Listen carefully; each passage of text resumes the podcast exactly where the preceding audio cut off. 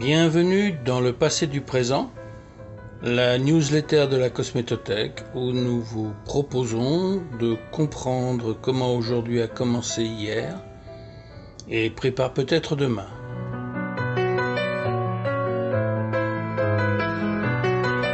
Vous avez probablement déjà entendu parler des crèmes au glycéré. Lorsque j'animais des travaux pratiques de formulation, j'ai toujours été frappé par un flex presque pavlovien des jeunes étudiants formulateurs lorsqu'on leur demandait de réaliser une émulsion. Ils se précipitaient à allumer le bain-marie et faire chauffer de l'eau. Comme si une émulsion était nécessairement quelque chose qui se fait à chaud et avec de l'eau. Cette erreur venait d'une coutume qui voulait que le chauffage résultait d'une pratique généralisée pratiquement et souvent justifiée par la présence de corps gras qu'il fallait faire fondre, ou accessoirement de la solubilisation d'ingrédients réputés plus solubles à chaud qu'à froid. Les cold process n'en étaient qu'à leur balbutiement et personne ne les connaissait vraiment. Quant à l'eau, ça paraissait presque normal, puisque dans un raccourci propre à l'industrie cosmétique, on considère qu'une émulsion est nécessairement un mélange d'eau et d'huile, ce qui est faux ou incomplet au minimum.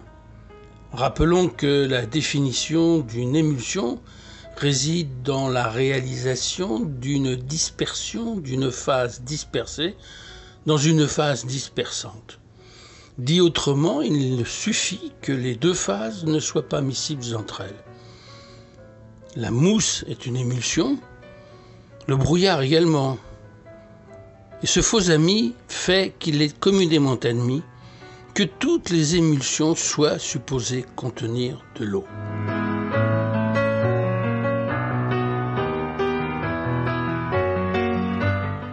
En feuilletant récemment un bulletin de veille, j'ai découvert une formule qui a retenu immédiatement mon attention. Elle s'appelle bien crème, mais elle n'a pas vraiment les attributs d'une crème tels qu'on les définit régulièrement.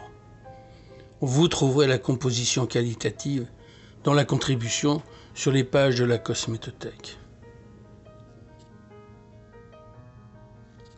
Ce n'est pas la nature des ingrédients qui surprend, mais l'ordre des ingrédients tels que décrits dans ce document, qui se veut être la liste réglementaire, donc nécessairement représentative, et qui surprend car très différent de ce qu'il est d'usage de voir. Pas d'eau en premier, ni même dans les ingrédients majeurs. Il faut aller à la fin de la liste pour trouver la présence d'eau. Ma curiosité étant piquée, j'ai essayé de comprendre alors comment ce produit avait pu être formulé. Il est toujours difficile de refaire l'histoire du développement d'un produit et de se mettre à la place du formulateur, mais c'est toujours enrichissant de le faire. Selon moi, plusieurs options peuvent avoir présidé à la réalisation de ce produit. Si le premier ingrédient qui ne contient pas le mot water est bien à base d'eau, ce que l'on peut imaginer compte tenu de sa description, alors il s'agit assez probablement d'une crème plus ou moins normale, c'est-à-dire assez banale. Mais si cet ingrédient n'était pas à base d'eau, on serait alors en présence de quelque chose d'inhabituel. Qu'est-ce que cela pourrait être? De nouveau, deux possibilités s'offrent à nous. Soit de la mixologie, vous savez cet art qui consiste à mélanger n'importe quoi avec n'importe quoi, de préférence n'importe comment, pour essayer de faire quelque chose, et qui, par un effet de sérendipité, peut conduire à ce résultat. Je rappelle que la sérendipité est l'art du hasard.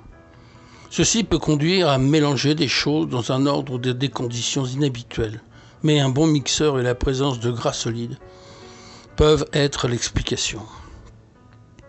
Ou alors, le recours délibéré et raisonné à une typologie de formulation disparue de nos jours, mais qui avait bien des avantages. Les crèmes au glycéré. Je suppose que tout le monde sait ce que cela veut dire. Mais si par impossible ce n'était pas le cas, rappelons que Cerbelot, le pape de la formulation du début du XXe siècle, définit dans le tome 2 de son formulaire de parfumerie cette technologie de la façon suivante. Les crèmes au glycéré sont des préparations obtenues en chauffant jusqu'à la consistance de gelée clair une partie d'amidon, une partie d'eau et 13 parties de glycérine. Cette préparation s'appelle d'ailleurs communément le glycérolé d'amidon.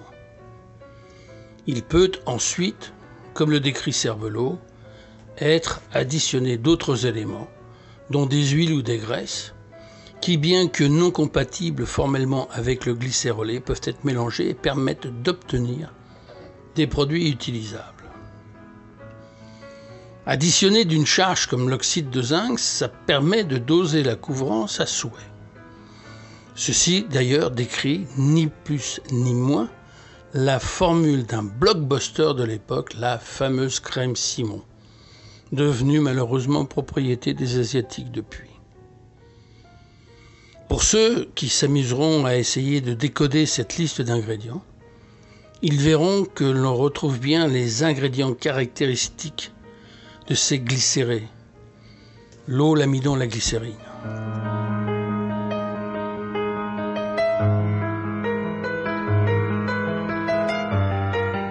Tout ça pour rappeler que des émulsions de type glycol-huile, stabilisées ou non au glycérolé, sont des systèmes dispersés de très bonne facture. On trouve assez facilement dans la littérature des formules de départ, voire même des brevets assez récents dans les bases de données. Alors, bravo et félicitations au laboratoire qui a développé cette formule, surtout s'il l'a fait de façon raisonnée. S'il l'a fait autrement, c'est-à-dire un peu par hasard, bah, bravo quand même. Mais merci à eux de nous permettre de reparler de cette technique de formulation. Comme quoi, un regard sur le passé peut permettre de voir le présent différemment. Ces glycérés feraient de remarquables formules dites waterless. Vous trouverez sur la de la Cosmétothèque les liens utiles à ce texte. Merci de votre attention. Bonne lecture ou bonne écoute, ou les deux.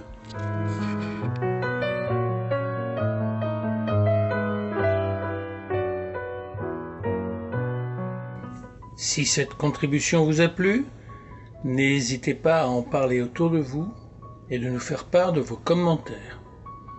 Ce podcast est une production originale de la Cosmétothèque il a été écrit et présenté par Jean-Claude Le Joliffe et réalisé par Denis Cantrel. Pour ne rater aucun épisode, abonnez-vous sur une de vos plateformes habituelles de podcast ou écoutez-les directement sur le site de la Cosmétothèque www.cosmétothèque.com.